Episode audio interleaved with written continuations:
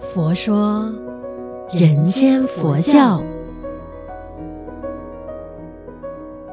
你好，我是主持人碧之吉祥。佛法生活化，生活佛法化。那其实呢，来到今天呢、我不晓得说，嗯，你知不知道啊？每一年的十二月五号是什么日子呢？那答案就是。国际志愿者日，哎，不懂你有没有留意到了？那当然，我们都知道说啊，志愿者嘛，就是义工。在佛教里面，我们就说哦，是义工菩萨。当然，还是有其他的团体可能会分为志工。但是，不管是什么样的称呼都好，这些朋友啊，都是呢，呃，不计较酬劳，不计较时间的耗费、体力的耗资，或者是呢，精神上的那个需求等等，就是呢，不计较任何的东西，任何的回报，就是。去无条件的帮助他人，那就是我们俗称的义工或者是志愿者嘛。那当然，在我们佛门里面呢，我们常常说，哎，要当这个不请之友。所以所谓的那个不请之友，当然就是不请自来吗？不请自来这样子讲，又好像很没礼貌。但是就是呢，哎，你就是可以欢迎到任何道场呢去。担任这个义工朋友，所以我们来看一下星云大师啊，在《菩萨与义工》这篇文章里边，他是怎么说的？他说啊，所谓未成佛道，先结人缘。那真正的修行呢，就是为人服务，就是发心利他。我们每一个人的生存呢，都是靠着父母亲人、社会大众，包括士农工商等各种因缘共同成就，才得以存在。因此啊，别人成就我们，我们也应该给别人因缘。所谓啊，我为人人，人人为我，这就是义工最大的意义。那说到义工，佛陀可以说是义工的祖师啊。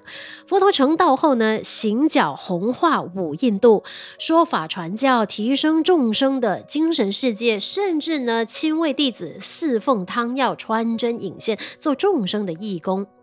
佛教的四大菩萨，像观音菩萨寻声救苦，给人无畏，是芸芸众生中最巨大悲心的义工；文殊菩萨以智慧启发众生的心灵，是最有大智慧的义工；地藏菩萨发愿。地狱不空，誓不成佛；众生度尽，方证菩提，是最有大愿力的义工。普贤菩萨以十大愿作为众生实践的法门，是最巨大苦恨的义工。而历代的祖师大德呢，有很多都是发愿生生世世为众生服务，做众生的义工，无怨无悔。如龟山灵佑禅师发愿来世做众生的水谷牛，赵州禅师往生后愿入地狱救度众生，这些大德们只为当愿众生得离苦，不为自己求安乐的愿心，正是义工菩萨的最佳典范。佛门的义工就如千手千眼的菩萨，天龙八部都是在替佛菩萨做事。其举止呢，感动很多人。那担任义工是一种生命的奉献，是一种力量和时间的布施。所以啊，义工都是行解并重、福慧共修的菩萨行者。佛教对社会贡献之大，是以佛法影响人，发心当义工。所以，对于来道场服务的义工，我常告诉弟子，要先做义工的义工。例如，要麻烦义工菩萨写字时，先将笔啊、纸啊、座位找好、安置好，好让他安心写字。要找义工菩萨拖地时，要先帮他准备好拖把、水桶。需要义工菩萨帮忙搬运货物时，则先将存放的地点、空间、摆设方式规划好，再和义工菩萨一起搬运、带动、协助他们一起进入工作状况。中间休息时段呢，还要和他谈佛法，关心、鼓励、赞美，给他欢喜。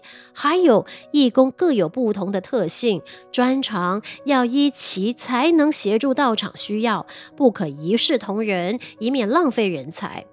不过呢，现在社会有一些社团不名义工，而称志工，一字之差，其意义实在相距很远。因为“志”字有善有恶。如汪精卫先生说啊，做人不能流芳百世，亦当遗臭万年。此即志字最好的解释，立志流芳百世，也可以立志遗臭万年。那义和智的不同，正如佛经所说，般若智慧和聪明知识不同，因为知识有善有恶，而波蕊智慧纯粹是善良的。因此呢，有志于什么事做的不一定是好事，而心怀仁义，为人服务，那必定是好事。所以这篇文章呢，就是星云大师啊，给我们这些当义工菩萨的朋友们提醒：哎，当然也要做义工的义工，不管你是不是义工的义工，还是你去做义工。我觉得那份初心很重要。那如果说分享我自己当义工的那个经验呢？因为小的时候啊，就是常常跟着妈妈跑不同的道场、不同的寺庙嘛。那当时候呢，每一次可能上供完毕之后呢，就会有呃这个午斋。那午斋结束之后呢，哦，大家都要洗盘子嘛。但是因为为了疏通那个人流，所以可能在有一些的寺庙道场那边呢，他们就会呃让义工菩萨们帮忙洗这个碗碟。等等的，所以呢，那时候我也参与其中，就觉得哎，少不懂事。可是呢，我觉得说这样子来帮助别人，帮人家洗盘子，我觉得很开心呐、我也不晓得为什么，反正呢，就站在那里呢，跟其他的大人们一起帮忙洗碗。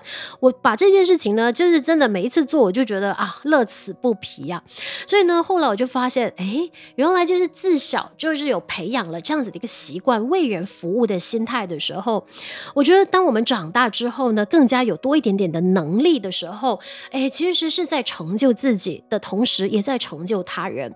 就以洗碗这件事情啊，就是眼看好像是你在帮助他人嘛，但是实际上呢，自己才是得到最大的满足感的。如果你问我现在，哎，为什么就是当时会有那么大的成就感，还觉得说哇，自己好像做了一件很伟大的事情一样？可是就是因为这小小的成就感，其实就是成就了日后，呃，或者是甚至培养了我日后呢。